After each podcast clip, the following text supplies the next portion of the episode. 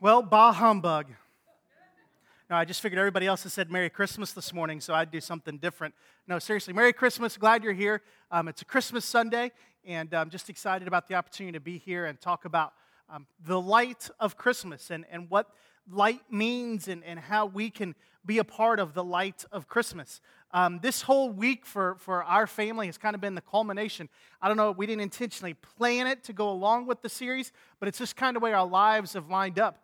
Um, and it starts back to last Saturday. Um, my, my oldest daughter, Graciela, was invited to a birthday party.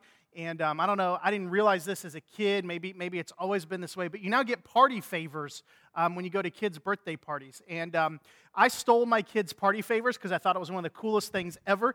And um, I don't know if you've seen these or not, but the light theme for us started last Saturday. And, um, and have, have you seen these yet? These are pretty cool, right there. How about that? Is that not awesome? Um, and, and, and, and what you do, you, you put it on your finger and you got your own little private club. anyway, so you have this whole thing going on and, and, and it just, it gives a little light and they, they were at night and they were running around and doing the whole thing. And so I thought, man, these are just really cool. So I took them from them um, when they were sleeping and, um, and so I thought I would bring it here and just kind of show you how our whole week started with light. Um, and, and I debated as to whether or not I was going to leave these on for the whole message. Um, but I thought, you know, somebody that has the attention span like Dr. Ray would just, he would come up here and, and slap me and take them away from me and put them, because, you know, all the hand motions, and you'll be looking over here at this light, and then there'll be this light over here, and, and now you see how it would work. And I would just move my hands, not really have anything to do with the message to make a point, but just to drive people nuts. Um, but then I thought that might send people into seizures, so I decided not to. Um, but anyway, so that started our whole week as we came up with lights. And then, and one of the things we like to do as a family at Christmas time, it's kind of um, our Christmas thing together where we try to make memories, is, is we took the kids and went up to Disney. Um, and if you've ever been at Disney at Christmas, it's, it's a really cool place, really neat place. We went to the Magic Kingdom, and you know Mickey's house was all lit up, and we, that's Cinderella's castle, but in our house, it's Mickey's house. Or, we call it Mickey's house. So Mickey's house was all lit up, and you know all these lights were hanging down and everything, and it changes colors and it goes through, and you have the wreaths across Main Street, and the kids are just you know caught up with all that, and I just love it. I just love the whole feel of it. Um, and then on, on that we did that on Monday night, and then on Tuesday night we went to the um, Hollywood Studios, and there's a thing called the Osborne Family Lights. And if you ever go to Disney at Christmas time, you have to go see Osborne Family Lights. They have millions of lights and miles of extension cords. And they take one whole section and they just light all of the buildings and everything that's in there and it's wrapped. I mean, they lit fire hydrants. They had everything that was possibly could be wrapped in a Christmas light was wrapped in a Christmas light. And then they coordinate all of that with music and they play all this music and all this stuff going on. And, you know, it's got, um, it's just, it's just a really neat thing. It was kind of like my kids were watching a tennis match. Their heads are just going back and forth, back and forth, looking at all these lights. And it was just, it was just a great thing and a great um, time for us. And we enjoyed being around all those lights. And then last night was kind of the, the, the period on the sentence for lights as far as we're concerned. We um, headed north up on Prosperity Farms. Um, it becomes a parking lot a little far north of PGA um, as you try to get into Snug Harbor. And we went to Snug Harbor for the first time. And, um, and that, was just, that was just amazing. Um, I don't know. I, I, I, don't know what mortgage they take out to pay their light bill during the winter, but but it was just it was just really fantastic. And so you had this you know cool expression for kids that get all excited with lights on their fingers and you know everything that goes on with that. And then you saw the magnificence of a big organization like disney that goes all out and does their thing. And then you see the commitment to lights by families and homeowners um, to be willing to do that and able to do that. And it's just kind of you see the whole run of things. And when you get all those lights you kind of you know you kind of get your fill. And that's why this morning I'm, I'm a little lit as i stand up wait a minute. I mean, I'm lighted out this morning as I stand up here. Um, but um, I'm, I, yeah, I'm not lit I'm, um, yet. But what you do is, is you, you kind of get lighted out. You get all these lights in you and all this stuff, and, and you, you start to think, okay, what can I do, right? I mean, what do I do with all these lights? My, my three year old, my soon to be three year old, comes home and we drive by these houses on our street, and she'll be like, more lights, more lights, more lights. We pull into our driveway, and she's like, Daddy lights our house, which she's saying, when are you going to put the lights up at our house? Not going to happen. Sorry. That's why we drive other places to see what they do. But it really does come to this point where you, you get all this light and you get all this stuff going on, and you kind of have to get to the place where what do you do with all that? What do you do with these lights? And, and, and what happens? And, and, and when Christmas, we're talking about love illuminated and how God's love became light. And, and you begin to see how all this comes to play. You begin to ask yourself, what do I do with all this light? What do I do with Christmas light? What does it look like? And, and what am I supposed to move forward doing it? Not that we want to skip past Christmas, but begin to realize and understand that God sent his son, Jesus, to be born, and Jesus is the light of the world. What do I do with that light? And as that light begins to fill me up and begins to overtake my life, what do I do to make it so others can see the light? We begin to, to look back at our series, Love Illuminated, to see God's love and how it came in the, in the person of Jesus. And we see that light gives life. We know that light gives direction to our lives. Last week we saw that light gives hope. And it doesn't matter where you are or what you're going through, there's always light at the end of the tunnel. And that light name is Jesus Christ. And so, no matter what you're going through, realize this is that the light provides hope for our everyday living. So now, when we, when we begin to understand the symbolism of the light, we saw Mark and Diane light the candle here for Advent. We're talking about the light that has come into the world and how this light light lit up the darkness. We see in John chapter 1 where the, the, the, disciple that Jesus loved named John writes about how this light came into the world and it lit the path for others. And all that came in contact with this light their path was lit as well. And we see where later in, in his own ministry, in John chapter 8, Jesus actually calls himself the light of the world. And so Jesus is talking about the fact that he is God's love illuminated to us. We can wrap our minds around this idea. And we can understand, and we might even get to the point where we've heard before that Jesus is the light of the world. But did you know there's another place in the New Testament where we see the phrase light of the world? There's another place that Jesus actually uses the exact same phrase, but applies it in a different way. Different way, different way, different way. This morning, we're going to look at that and see how that applies to our everyday living. So, if you have a Bible or a tablet or, or phone, whatever you may use, I want to encourage you to turn to the book of St. Matthew, the Gospel according to St. Matthew in the New Testament, first book of the New Testament, and go ahead and start turning um, to uh, Matthew chapter 5. And let me kind of set the stage for what we're looking at as we look at Matthew chapter 5. At this point, the ministry of Jesus has just begun. The public of ministry of Christ is just beginning as we get to Matthew chapter 5.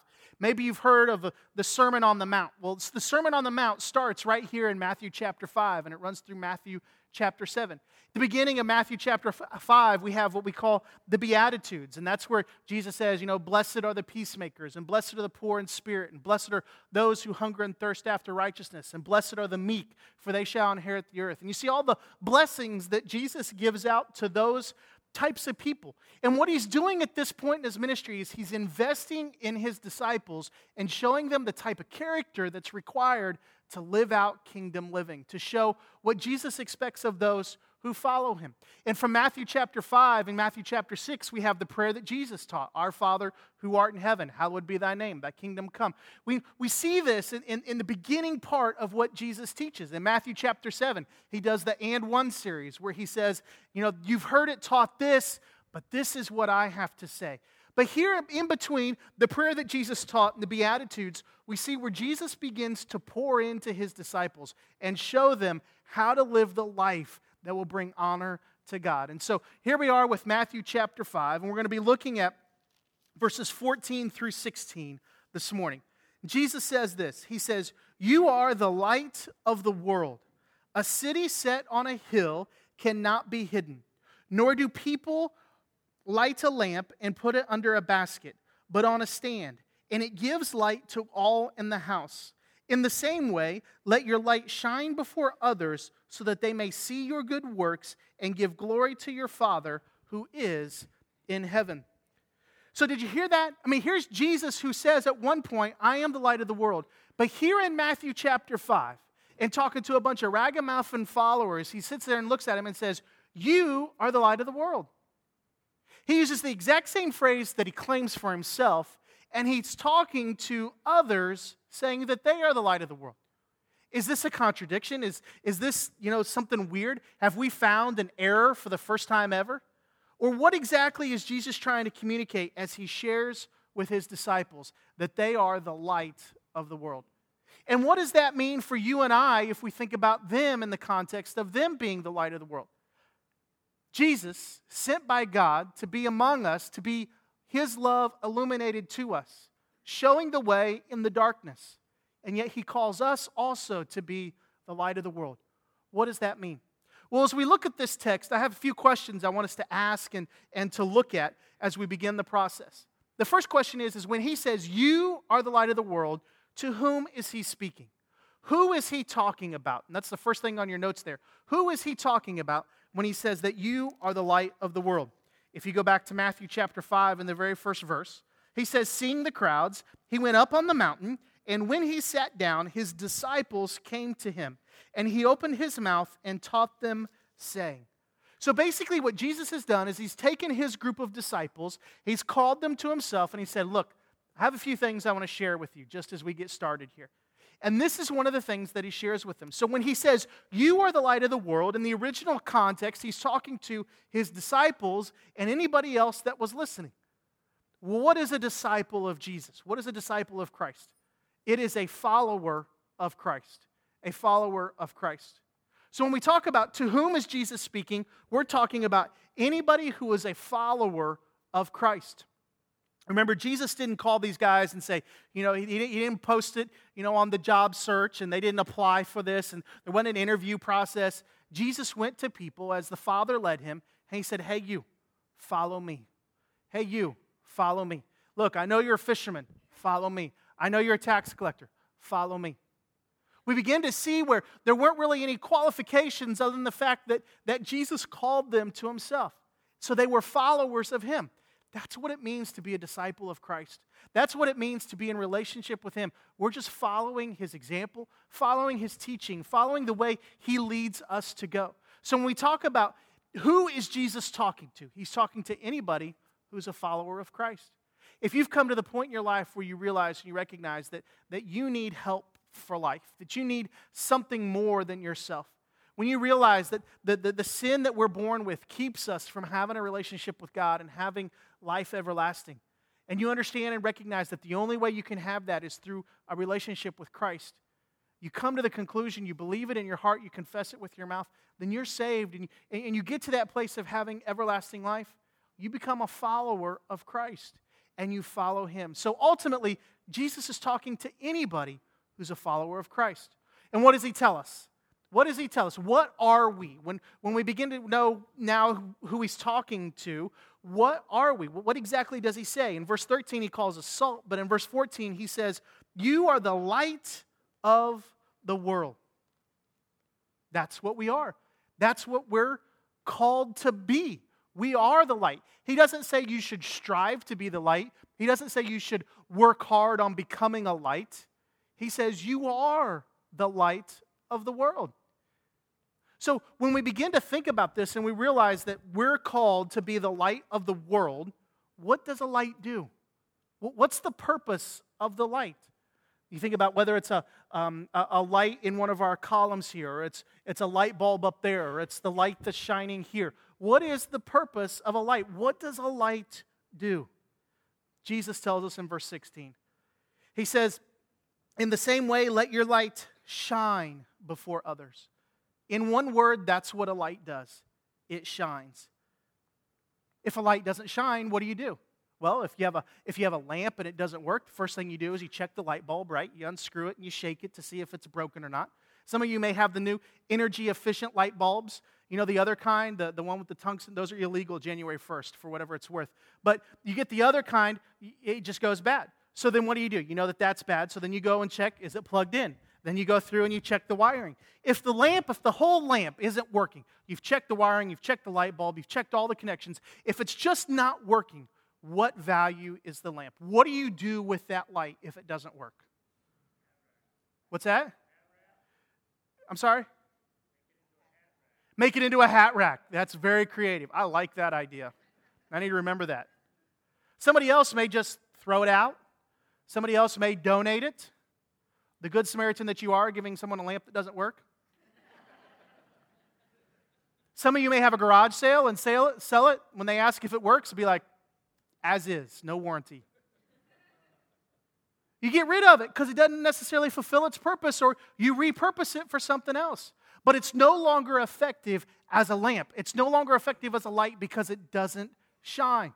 So, if followers of Christ are lights, and if they're the light of the world, and the job of that light is to shine, then we aren't very good at what we're created to be if we're not shining. So, if we know that we're supposed to shine, the next question is, is how exactly do we shine? How do we do it? How, what is it that we can do to be able to shine? Notice back in verse 16 what Jesus said. In the same way, in the same way. So he's comparing it to something.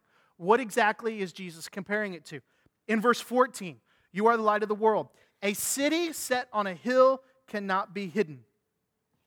And then he goes in in verse 15, he says, Nor do people light a lamp and put it under a basket. So the first thing you see about the hill is this is, is that a city set on a hill cannot be hidden. So, the first thing he says about the light is that it needs to be up high. You need to have your light up high. Some of you may be familiar with the lighthouse out at Jupiter. You ever been there? Anybody ever seen it? Maybe you've seen a lighthouse somewhere else. Where is the in the lighthouse, where is the light placed? At the top, right? Why don't they put the light at the bottom? Just curious to know. Have you ever thought about that? It could be the exact same light, exact same lumens, exact same power, but they don't put it at the bottom. Why? Because it doesn't shine as far at the bottom as it does at the top. The reach of the light goes much further at the top than it does at the bottom. And if you're a ship at sea and you're trying to navigate your way in, you want to see that light as soon as possible. You want to be able to navigate your way through as quickly as possible. When you're in the darkness, the earlier you pick up the light, the better off you are. That's why they don't put lights at the bottom of a lighthouse. They put them at the top so it has its greatest impact. The light that we shine as the light of the world needs to be high and prominent and having its greatest reach into the darkness. So, the first thing you see is compared to a city that's set on a hill, you can't hide that. You, you just see it. It pops, it sticks out across the horizon. The same thing should happen to us. He goes on in verse 15 to say the next thing your light should not be hidden. It's not hidden. The first thing is it should be up high. The second thing is it's not hidden. I mean, what good does it do us to have a lamp and then stick a basket over the lamp, right? Some of you may remember the song as a little kid, This Little Light of Mine, I'm going to let it shine. You know, what's the second verse go? This little of mine, I'm going to hide it under a bush. And what did the kids say? No. Yeah, you guys are pretty good. That's not that hard. I could do that. And I'm just kidding. Um, this little light of mine, I'm going to let it shine. I'm going to put it under a bush. No. No, I'm not going to hide my light. You see, it doesn't do us any good to represent the light of Christ to come into the world. And as it lights up the whole world, if we take a basket and we cover it up, it doesn't do any good for the light. The only thing that this does right here is to warm up my hands pretty quickly. Beyond that, it doesn't do any good because we might as well just turn the light out. Might as well turn it off. If you're just going to cover it up, what's the point of shining anyway? So the first thing is, is to have it up high so it has its greatest reach. And the second thing is, is to not let it be hidden. A lot of people, we experience the light, we enjoy the light, we live in the light, we allow the light to interpret the circumstances of our lives. We know that the light makes our life better, but we're a little hesitant to let others see the light. Not because we don't want them to be in the light, but we may be afraid of what they think about me. We may be afraid of what they think about the light that I shine. We may not let that light shine, and in essence, we're hiding the light. And if we're hiding the light, then the light that's really shining in us isn't doing us any good. We may think that it's good for us, but the reality is, is it's not because we're not designed to take that light and to cover it up, but instead to let it shine for other people who are in darkness to be able to see and navigate, know and embrace the light. So, how do we shine?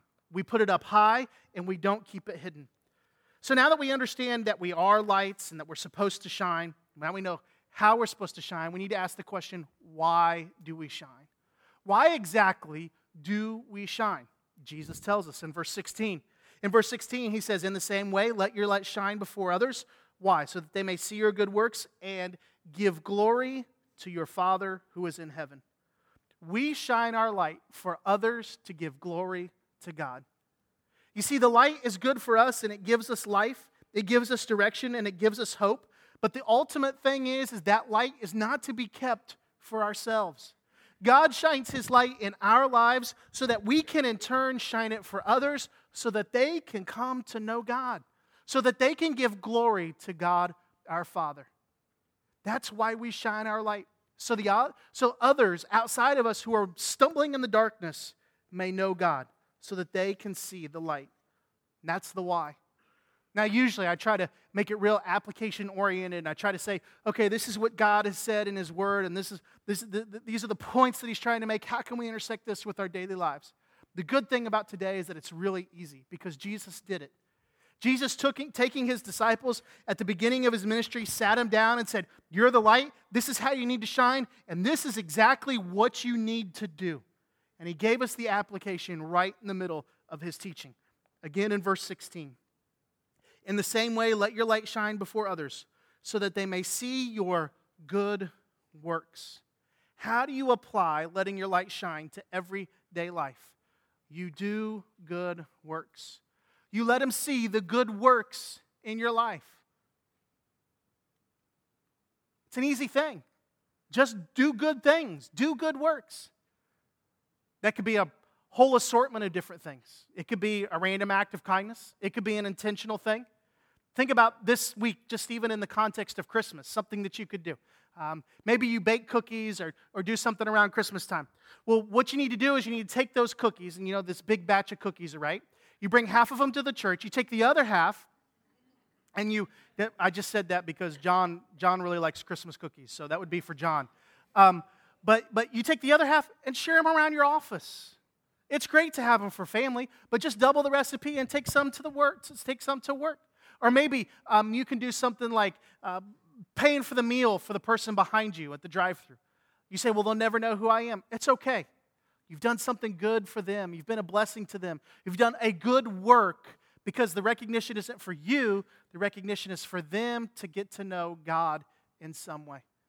Maybe it could be as simple as holding a door for somebody. I remember when I moved down here in 1997, 17 years ago, and, and, and, I went to Roadhouse Grill and I held the door open for people as they came in, and I got the weirdest looks ever. Because you, you just don't do that. That's odd for South Florida that someone would do that. And I wasn't doing it for recognition, I just grew up where that's what you do for people, right? You can do small things like that. You can smile at somebody. You can look them at the, in the eye when you have a conversation with them. Instead of passing somebody in the hall and being like, hey, Merry Christmas, you can be like, hey, how are you doing today? And not be like in your hurry to go somewhere else.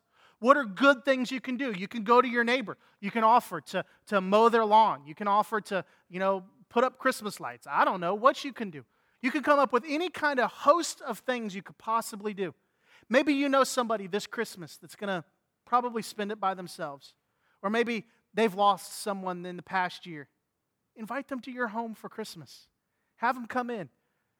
I have never heard of a single family running out of food at Christmas. You'll be okay. Trust me. Put them at the kids' table, they'll still be happy. Invite somebody in for Christmas. There are lots of good things, good works that we can do. And it's easy to come up with them, especially this time of the year. To try to help us understand, I want us to think about the moon for a second. This past week, there were some beautiful moons out. I don't know if you noticed, but it was like full and bright. A couple nights it was a little orange, but most of the time it was just white and it was just bright and it just shone. And it really caught my attention one night as I was taking the dog out and, and I was looking around and I thought, I'm not used to seeing shadows. What's going on? It, it's 10 o'clock at night. Why are there shadows on the ground? And then I looked up and I realized that the moon was just overpowering. It was almost, I'm not going to say so far it was like the middle of the day, but it clearly was lit more than normal. And I began to just kind of look and think about the moon and how the reality is, is that the moon shines brightly. And, and the creation account in Genesis even talks about how God put a great light at night in the sky. And we know that to be the moon because it lights everything up. But if you know anything going all the way back to elementary science, you know that the moon, in and of itself, doesn't give off light. It's just a rock floating in space. But the moon reflects the sun. So when the sun shines off of the moon, the moon reflects that to the earth, and we have moonlight. And when the moonlight hits you in the eye like a big pizza pot, that's a different message. Sorry. But it lights things up and it gives illumination to everything that's going on. But in and of itself, excuse me for a second. Sorry about that, Mike. But in and of itself, it doesn't provide light. It merely reflects the light that's hitting it. If I can show it another way, just for a minute, if you would think about this. If everything were to go dark around there, and go ahead, Mike, if you would. If everything were to go dark around you, except for the light that shines on me. Now, some of you may be able to say some residual lights, and you here in the front can see a little bit more than I, but you would have a hard time reading my notes other than the fact that the light is shining on them. I can read them just fine. Perhaps my head is glistening with Christmas sparkle this morning, um, and, and, and, and that may give off a little extra light. But the reality is, is that this light that's shining down on me is predominantly for my purpose, for my benefit. It gives me light. I'm not going to trip. I'm not going to stumble. I'm not going to fall. I'm not going to lose my way. This light is good for me, but it doesn't necessarily help you very much. It's not until I take the light that shines on me and I choose to be a reflection to others that it does any good. You see, when the light bounces off me and I choose to reflect it into the life of others, then you can begin to see what's going on around you. You can begin to understand and realize that the light isn't just intended for me, but it's really intended for others as well. So it comes down, and sure, I still have the benefit, I still have the goodness of it. I don't lose anything by doing this, but it helps you a whole lot more. Now, there are going to be times when the intensity is a little greater than others, and you can see how, how this becomes a little bit. It's a little bit like a spotlight. There you go, Dr. Ray. Sorry. Canaan, there you go, spotlight. You know, up here in the booth, there you go, John. Wave. All right, good. So, but it's a little more intense. But the point is this is that the reflection of the light is not just good for me, but it's good for those who sit in darkness. And if I'm not reflecting the light, then it doesn't do anybody else any good. So the light shines in our lives for, for our own benefit, but we're then to reflect it onto others. That's what makes us the light of the world. If there's one main thing I want you to walk away with today, it's this do good and be in the light. Do good and be the light. Now, for those of you that are grammar technicians, that's two things. Deal with it. Merry Christmas. It's free. The one main thing is this do good and be the light. Because here's the thing is this statement that I heard a long time ago is probably never been more true in my life than, than, than as I understand it right now. You may be the only Jesus that other people see. You may be the only expression of Jesus Christ that other people actually see. They may never walk through the doors of a church. They may never listen to a Christian radio station. They may never understand all that God has for them other than what they see you projecting in your life. And this is true. And it's actually theologically accurate. The Apostle Paul in Galatians chapter 2 and verse 20 says, Look, it's no longer me who's alive. It's no longer I that live, but it's Jesus Christ that lives within me. The old part of me is gone. He's history. It's the new part. It's Jesus living through me that other people can see. That's where we take the light that God sent in Jesus and we reflect it to others. He's the light of the world, so we can be the light of the world. Christmas is the celebration of Advent.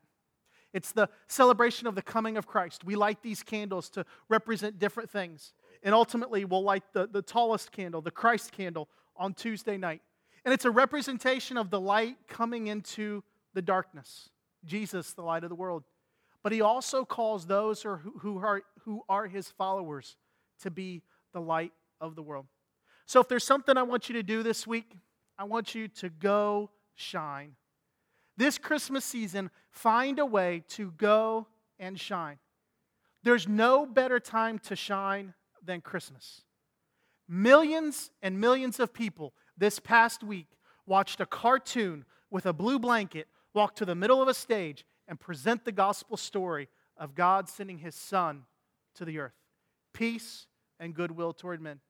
Millions and millions of people will walk in department stores and malls and everything else over the next three days, and they're going to hear, Joy to the world, the Lord has come.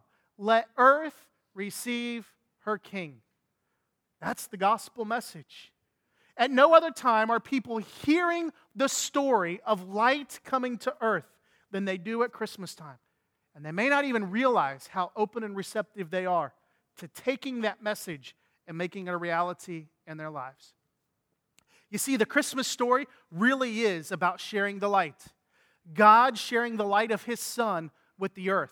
The angels sharing the light of Jesus with the shepherds. And if you read the story as it continues on, what the shepherds do when they saw the light? They ran through the city and told everybody else what had happened. They took the light that they'd experienced and they shared it with others. They reflected the light. So we are the light of the world. We can share with others this Christmas season as we shine brightly, as we do our good works, as we hold them up high, as we don't hide the light, but instead we bring light to those who are around us who are stumbling around. We are the light of the world. Would you join with me in prayer as I ask God to help? With heads bowed and eyes closed just if you would today, if you would consider the reality that you need a Savior. Maybe you've never um, really been to church, never really been engaged in church.